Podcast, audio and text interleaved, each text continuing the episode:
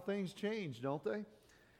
It is a, uh, for lack of a better term, it's a crazy world, isn't it? But aren't you grateful Jesus is still the same? Jesus is still on the throne. This has not taken him by surprise. And I'm grateful for, for that. I'm grateful to be with you today. I don't know about you, but I'm just going to speak for myself a little bit today. It hasn't been the most encouraging few months lately.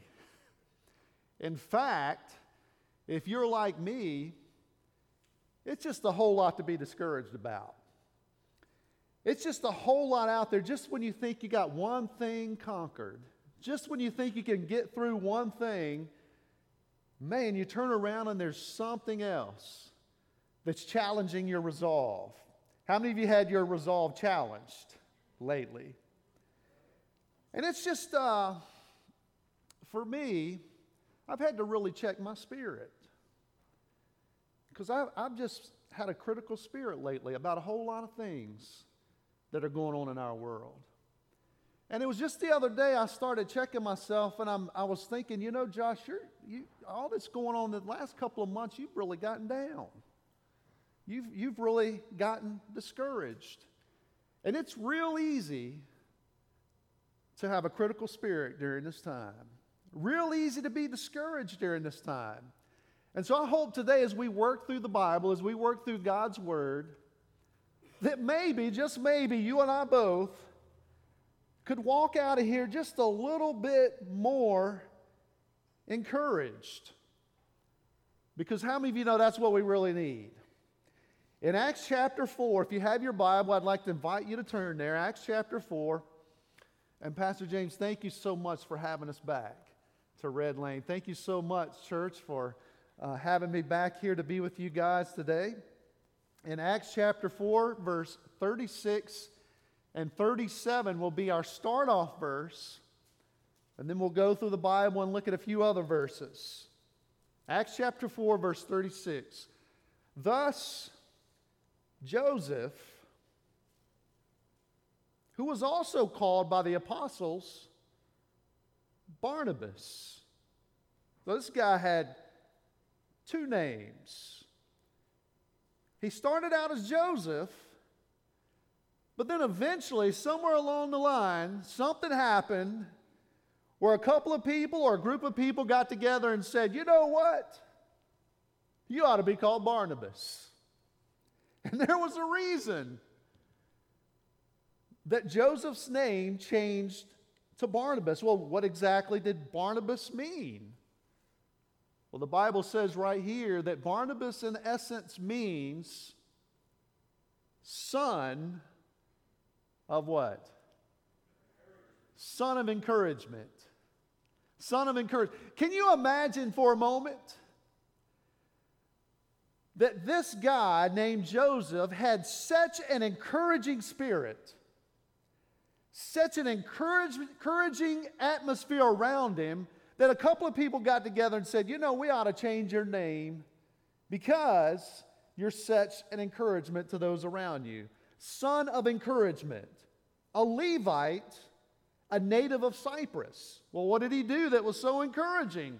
Oh, we'll find out in just a moment. There was a lot of things, several things through the Bible where Barnabas, Joseph, was constantly encouraging people, constantly lifting them up. Well, what did he do here in this particular case? He sold a field, a, a tract of land, a piece of property that was in his name, a piece of property that he had control of. If you went to the courthouse during those days, you would look up that piece of property and his name would be on it. He had full control of it. And he made a decision to sell that piece of property. And he brought the money from that sale and he distributed it to the apostles, laid it at the apostles' feet, and said, Take this, use it in essence for the advancement of the gospel. Now, I don't know about you, but that's a great encouragement. I have so much to be thankful for, and I know you do too. But when I look back over my life and when I look back over those times in the valley, I'm thankful for my salvation. I'm grateful for my family. But looking back, God placed key people in my life at key moments in my life to offer up and give me a good dose of encouragement. How many of you ever had that in your life? I mean, you know what I'm saying. You look back over your life, and there were times where you were just ready to give up. There were times where you were just ready to throw in the towel, and all of a sudden, all it took was a little note of encouragement. Somebody to come along beside you and say, Good job, you're doing good. Maybe a cheerleader. Well, I want us today to be thankful for those who have encouraged us along the way because oftentimes we forget those who have walked along beside us and gave us a good dose of encouragement. My, don't we need those today?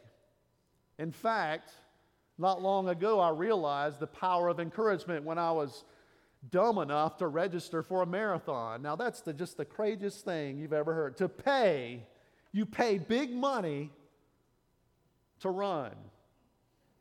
And about on mile 24, you start thinking in your mind just how stupid you are. But along the way were random people who were holding up signs just for encouragement. Stranger, you're almost there. Keep going. You've almost got it. I didn't even know who those people were didn't know their name, but their only reason for being there was to offer up a note of what? A note of encouragement. A note of encouragement along the way to encourage. Oh, listen, I am so thankful for those people in my life who've offered up great amounts of encouragement. It was William Arthur Ward who said, Flatter me, and I may not believe you. Criticize me, and I may not like you. Ignore me and I may not forgive you. But you encourage me, I'll never forget you. I'll never forget you. Oftentimes, encouragers don't get the limelight, don't get the stage, don't get any recognition. But honestly, when we look back, they played a key role in our life to keep us going. Our own personal cheerleader when we're down and out. I enjoy doing that now, just encouraging pastors, encouraging church planters who right now are going through a very difficult time. Well, today in our time together, I want to recognize four encouragers and their characteristics in the Bible. Because now more than ever, we, with the hope of Jesus, need to be, you and I, need to be great encouragers. In fact, I know we need a cure for corona, along with many other needs in our country right now. But one thing I know that everybody could use right now is a strong dose of encouragement. So, the first man on the scene we've talked about, his name is Barnabas. He had a name, but a group of people changed his name. His friends, his Christian brothers, changed his name. He made such a great impact in a certain area of ministry that they decided to call him something else. In fact, in the Bible, a name change is far more significant than we might think because the name of a person symbolizes character or, or virtue. It's important when a name is changed. Let me ask you something. What if your Christian friends got together today and said, you know, we need to change your name? We feel like your name ought to reflect who you are during this time. I hate to even think over the past few months what my friends would change my name to now. But let me ask you something.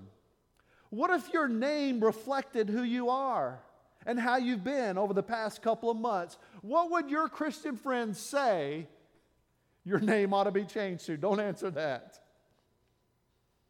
Barnabas was a great encourager. He realized it was going to take money to advance the gospel. Boy, how many of you know that's true? More money than we would ever thought. And so he sold a piece of property and brought the money and laid it at their feet. offering up resources for the advancement of the gospel. So, a great encourager, number one, we realize a great encourager is a generous giver. He was so concerned with the gospel moving forward. He realized what it took. I remember as a pastor, when I was pastoring our church in Louisa, oh, Pastor Appreciation Month, October, great, wonderful, thank you, thank you so much. Appreciate that. Pastor, great sermon. Oh, thank you so much. That's wonderful. I'm really glad you got a blessing from the sermon today. That's awesome. But I remember as a pastor, the greatest encouragement were, were those people who were generous with their time, talent, and yes, treasures. And I had people in our church that wanted to pick which one they were going to be generous with. And more generous with this, more generous with that. They, they thought they could pick. And I was grateful for any kind of generosity that I could see. But one of the greatest things that will encourage us more than anything is a generous spirit. As we move on, the second characteristic, Barnabas, is found later on in the book of Acts in Acts chapter 9. And if we look at Acts chapter 9, verse 26 through 31, we see Barnabas, the son of encouragement, showing up again. Look at verse 26. And when he had come to Jerusalem, meaning Saul now, Paul, Saul, same person, he attempted to join the disciples. Now, those of you who know Saul's background, his testimony wasn't, I mean, this guy was in charge of murdering, murdering Christians. He didn't have a very good testimony. And so he got saved on the road to Damascus. God changed his life. And he, God had transformed him, and now he was trying to be integrated into the church. And so he come to Jerusalem. He attempted to join the disciples. And the Bible says they were all afraid of him. The first impressions team ran when he showed up that day. They tore the tent down, tore the cards up, and took off, scared to death. By the way, you ever felt that way when someone's walked in? Oh my gosh, they're here. To which I would respond, Praise the name of Jesus. They're here. But they were all afraid because they didn't think that Saul was really a disciple. Oh, he's not a Christian. No, no, no, no. Do you know what he did? And so it didn't start well for him. And the Bible says right here, but Barnabas. Things weren't going well as Saul tried to integrate in the church. Things were going bad. First impression team's gone. But Barnabas Barnabas, the son of what?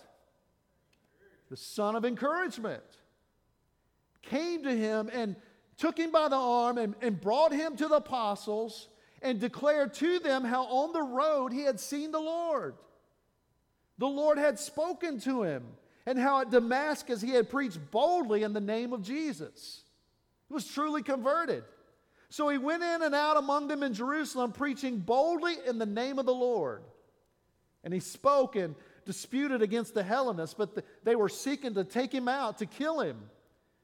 And when the brothers learned this, they brought him down to Caesarea and sent him off to Tarsus. So, verse 31, the church throughout all Judea and Galilee and Samaria had peace and was being built up.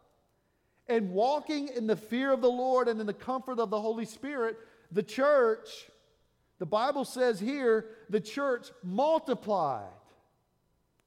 The church was lifted up, that things started happening.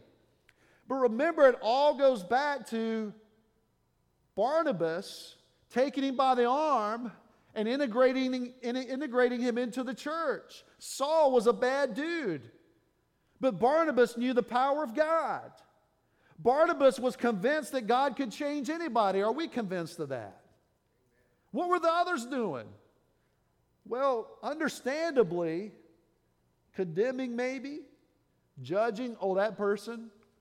You ever said something like this? That person will never change. Oh, I know what they've done.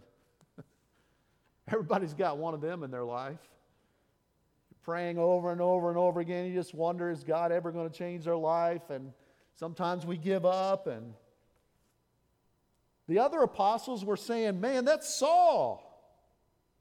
And I understand the concerns of the disciples. But what if Barnabas wouldn't have brought Saul in? Now, we all have plenty of folks who will give us advice and tell us all the things that we're supposed to do. But thank God for those encouragers like Barnabas who provide, in essence, a safe place for us at times to share our heart. Anybody in here have a safe place that you can go, a person that you can trust, a great encourager that you know won't condemn you, won't put you down for what you're about to say, and a safe place where you can share? I'm sure that Barnabas was a great listener, analyzing Saul and hearing his heart and really taking a risk to go to bat for this, in essence, murderer. One of the greatest things that you and I could do as encouragers is very simply to, to listen.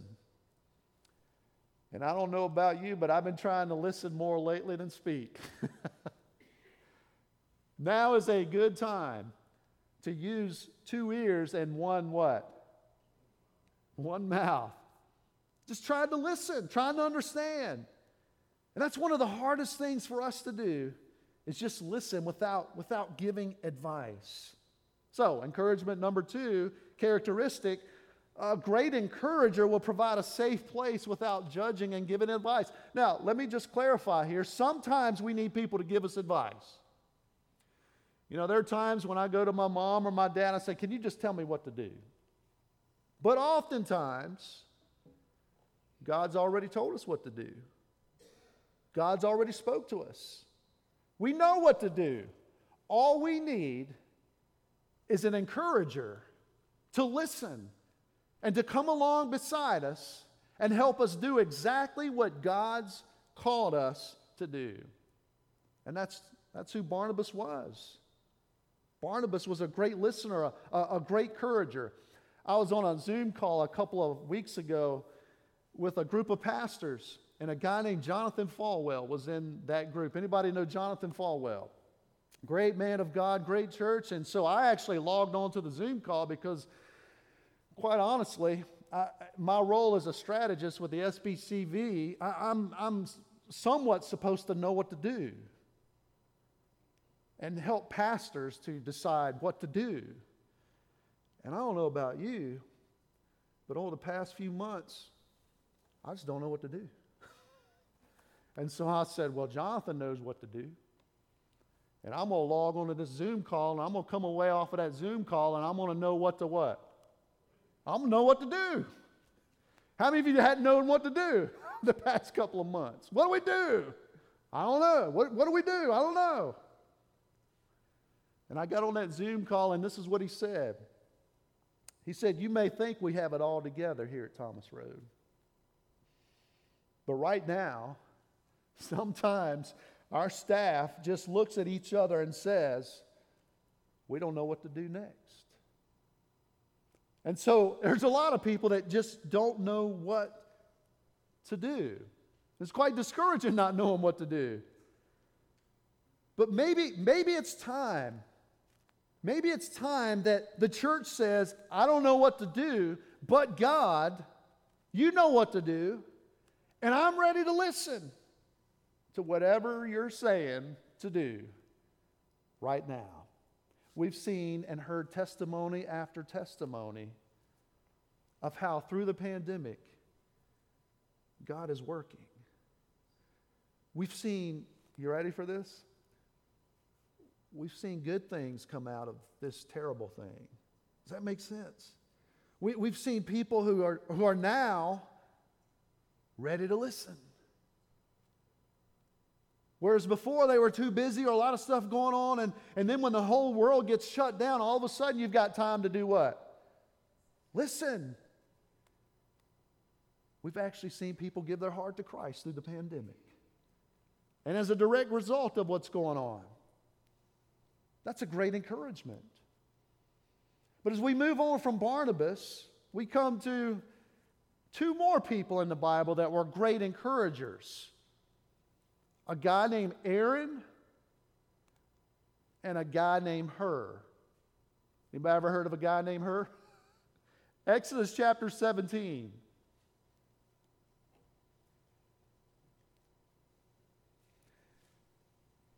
His mama must not have liked him too much. Exodus chapter 17, look at verse 8. Great encouragers. Then Amalek came and fought with Israel at Rephidim. So Moses said to Joshua, Choose for us men and go out and fight with Amalek.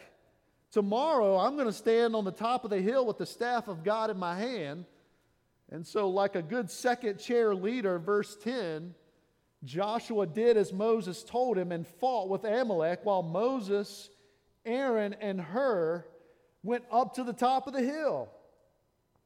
Verse 11 Whenever Moses held up his hand, Israel was winning.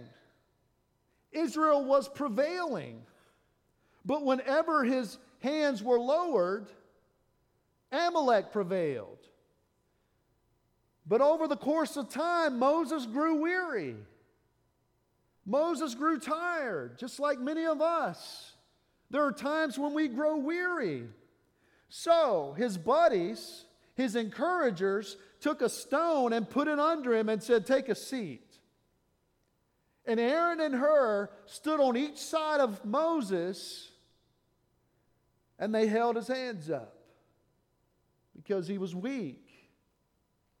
And his hands were, were steady on, on the sides. And they did that until the sun went down. So here they are. They've come along beside him and they've held up his hands because he was growing weary. And Joshua overwhelmed Amalek and his people with the sword. In other words, he won the battle. The battle was won because there were two great encouragers that come along beside Moses and said, We know you're weary, we know you're tired. Let us help you. We're going to hold your hands up. And then, of course, verse 14 the Lord said to Moses, Write this as a memorial in a book and recite it in the ears of Joshua, that I will utterly blot out the memory of Amalek from under heaven. And Moses built an altar, called the name of it, The Lord is my banner. Because ultimately we know that's where the success come from. Saying, A hand upon the throne of the Lord. The Lord will have war with Amalek from generation to generation. Now, how many of you ever heard of a man named Moses? Very popular guy. I've been learning about Moses ever since I was a little kid in a Sunday school class. A lot of people have heard about a man named Aaron, but not too many people have heard about a man named Hur. His mama, as mentioned, probably didn't like him very much. They named him her. But he goes down into the pages of Scripture as a great encourager of Moses. Which, number three, what is the characteristic of an encourager? A great encourager realizes the humility of the job. I wonder sometimes if people aren't more of an encouragement eh, because they don't necessarily get the fame and, and the notice that others get.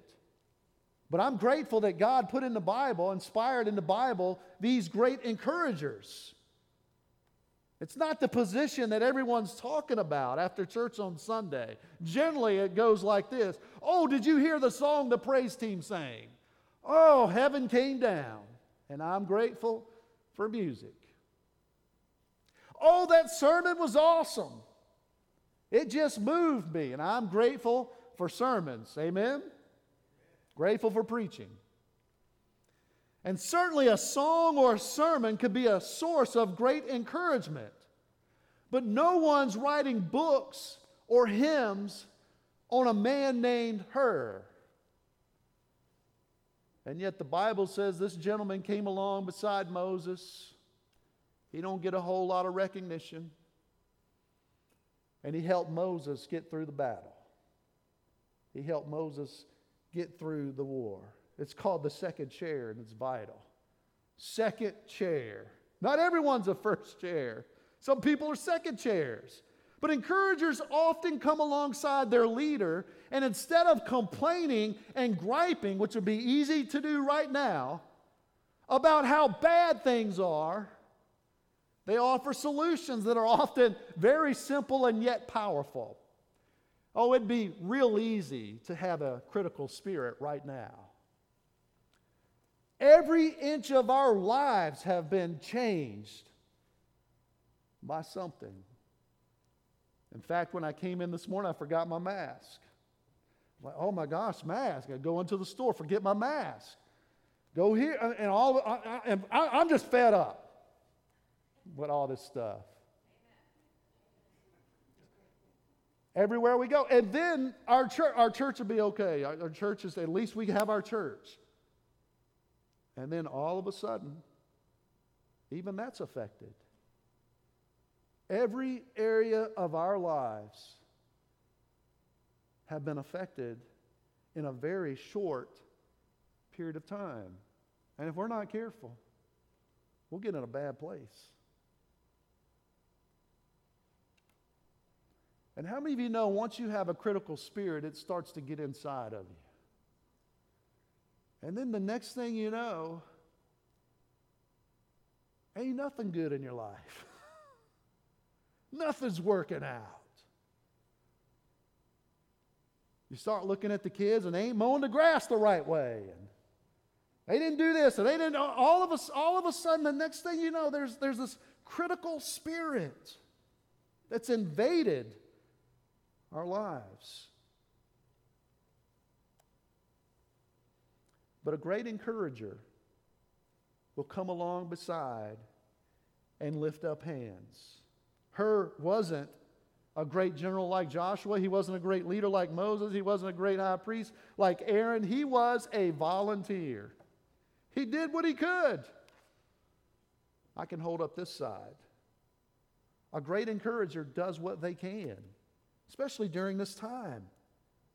Not much credit, not much limelight, but the psalmist said in Psalm 84:10, "I would rather be a doorkeeper in the house of my God than to dwell in the tents of wickedness." Not to mention that Joshua was a great second chair leader. He was a great encourager. He's in the battle fighting while Moses is up on the hill. Oh, we need encouragers. A great encourager, number four, a great encourager discerns when others are tired. And quite frankly, right now as Christians, how many of you believe we've got the answer and the hope of Jesus? if we're not careful, we'll miss the opportunities around our lives to be a great encouragement to people who don't have the hope of Jesus. It'd be easy to miss. A great encourager discerns what's going on in other people's lives when they're tired, when they're worn out. Moses is up on the hill, but Joshua's down there fighting. There are people in our lives who have come along beside us when we've been tired and held our hands up. As I mentioned, this pandemic's been quite discouraging. I've had to help church planters and to figure out I mean, what do you do when you've been meeting for three weeks in a school and you just launched your church? And now all of a sudden you don't have a place to meet in one week, just like that. One week. What do you do with that? How, how do you remain encouraged when it seems like everywhere you turn, there's something going on? As mentioned, one of our planters was meeting for three weeks. The pandemic hit, and since he was meeting in the school, it's likely that he won't get that back. In fact, it's likely that every church that's been meeting in schools across Virginia and all over the world probably, probably won't get any of that back. Many of our plants, our church plants in Virginia, were meeting in schools now finding themselves without a location. Many of them have resorted to meeting outside. And even in this heat, it's been hot. But yet, week after week, they stand and proclaim the gospel while people come and try to find a shade tree wherever they can in a parking lot. Oh, listen, it's discouraging. But not long ago, I received an email from one of our planters just out of nowhere. Here's what it said Josh, since the quarantine began, we've seen three people profess faith in Christ and get connected to our discipleship structures. In each case, one or multiple of our members was engaging with them before the quarantine. But the slowdown, drastic understatement, the slowdown of the quarantine created space for them to really pray and consider the claims of the gospel. Now, we're trying to figure out how to do socially distanced baptism. LOL. Y'all know what that means, right? I wanted to share the good news to encourage you and to let you know that what you're doing is making a difference in my life. We are grateful for the partnership of the SBCV. SBCV's generosity helps make our ministry possible. And might I add, your generosity makes our generosity to Him possible. So thank you for your generosity. You see, generosity encourages people. And because of your generosity, there's a church planter in Charlottesville, Virginia, who's seeing people come to know Christ in a very tough city. You see, generosity encourages. But then as we close out this morning, there's one more guy. There's one more guy that was known throughout the pages of Scripture as a great encourager. Philippians chapter 2, verse 25 through 30. His name, his name was Epaphroditus. Now, a lot of us have heard of Moses. A lot of us have heard of David. A lot of us have heard of Paul. A lot of us have heard of Peter. But not a whole lot of people, not a whole lot of people have heard of Epaphroditus. And Epaphroditus was known for his encouragement, was known for his positive outlook. Philippians chapter 2, 25 and 30. Verse 25 I have thought it necessary to send to you, necessary, notice that, necessary to send to you Epaphroditus. I got to get Epaphroditus to him. I got to get Epaphroditus. Who are we going to send? Everybody's discouraged. Who do we send? Uh, let me think. I got a guy. I know who we can send Epaphroditus. And he says this My brother, my fellow worker, my fellow soldier, and your messenger, and watch this now, and a minister to my need, a minister to the ministers. For he has been longing for you all and has been distressed because you heard that he was ill. Verse 27 Indeed, he was sick, so sick, he almost died. But God had mercy on him, and not only him, but on me also, lest I have, should have sorrow upon sorrow.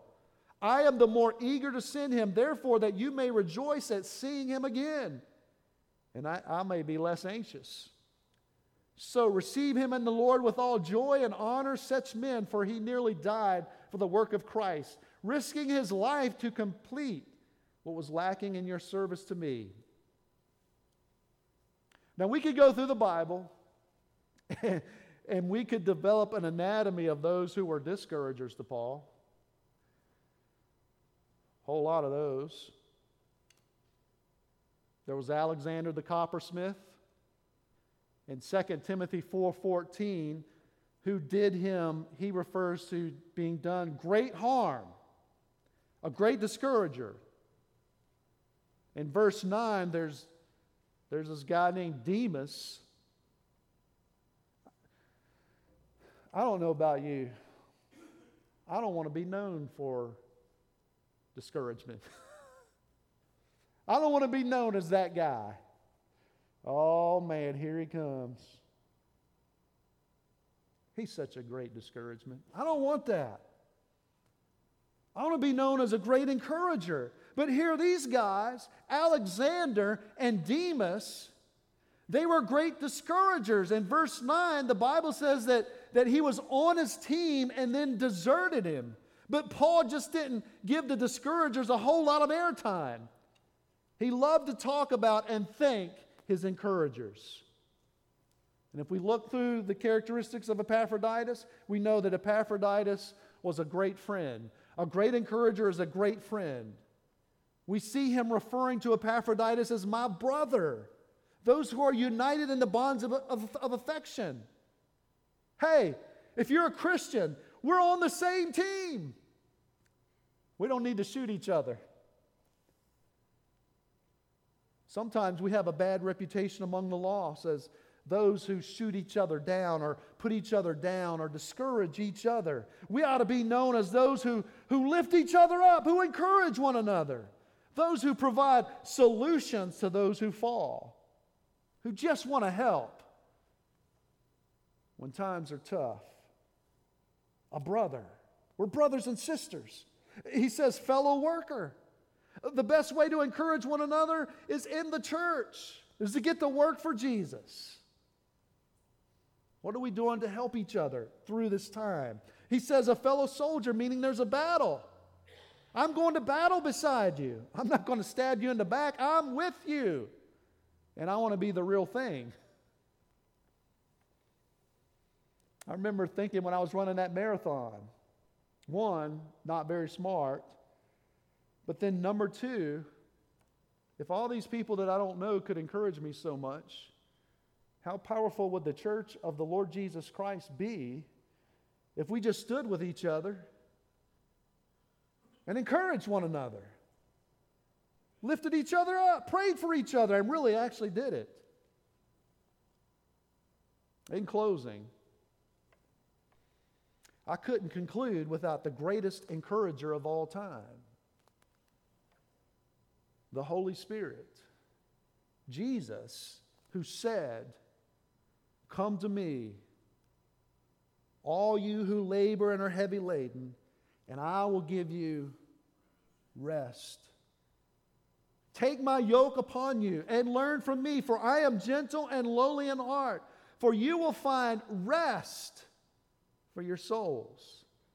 For my yoke is easy and my burden is light. Listen, mean people are everywhere. Can I get an amen? A few are masters of humiliation.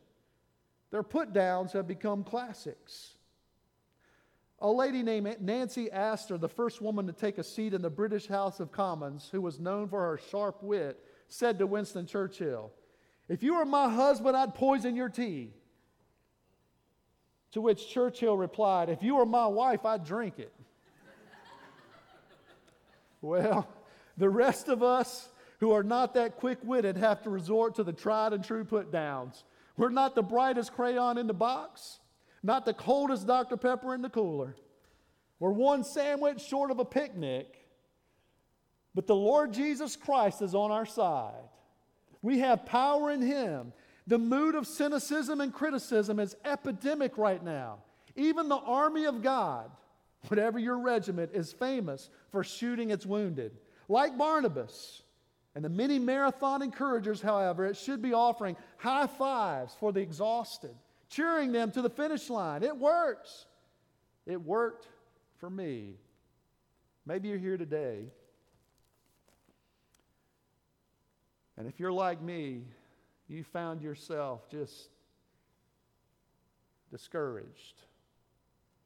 Well, you know, one of the things I found that worked for me is when I'm discouraged, I find somebody that I can encourage. This works magic.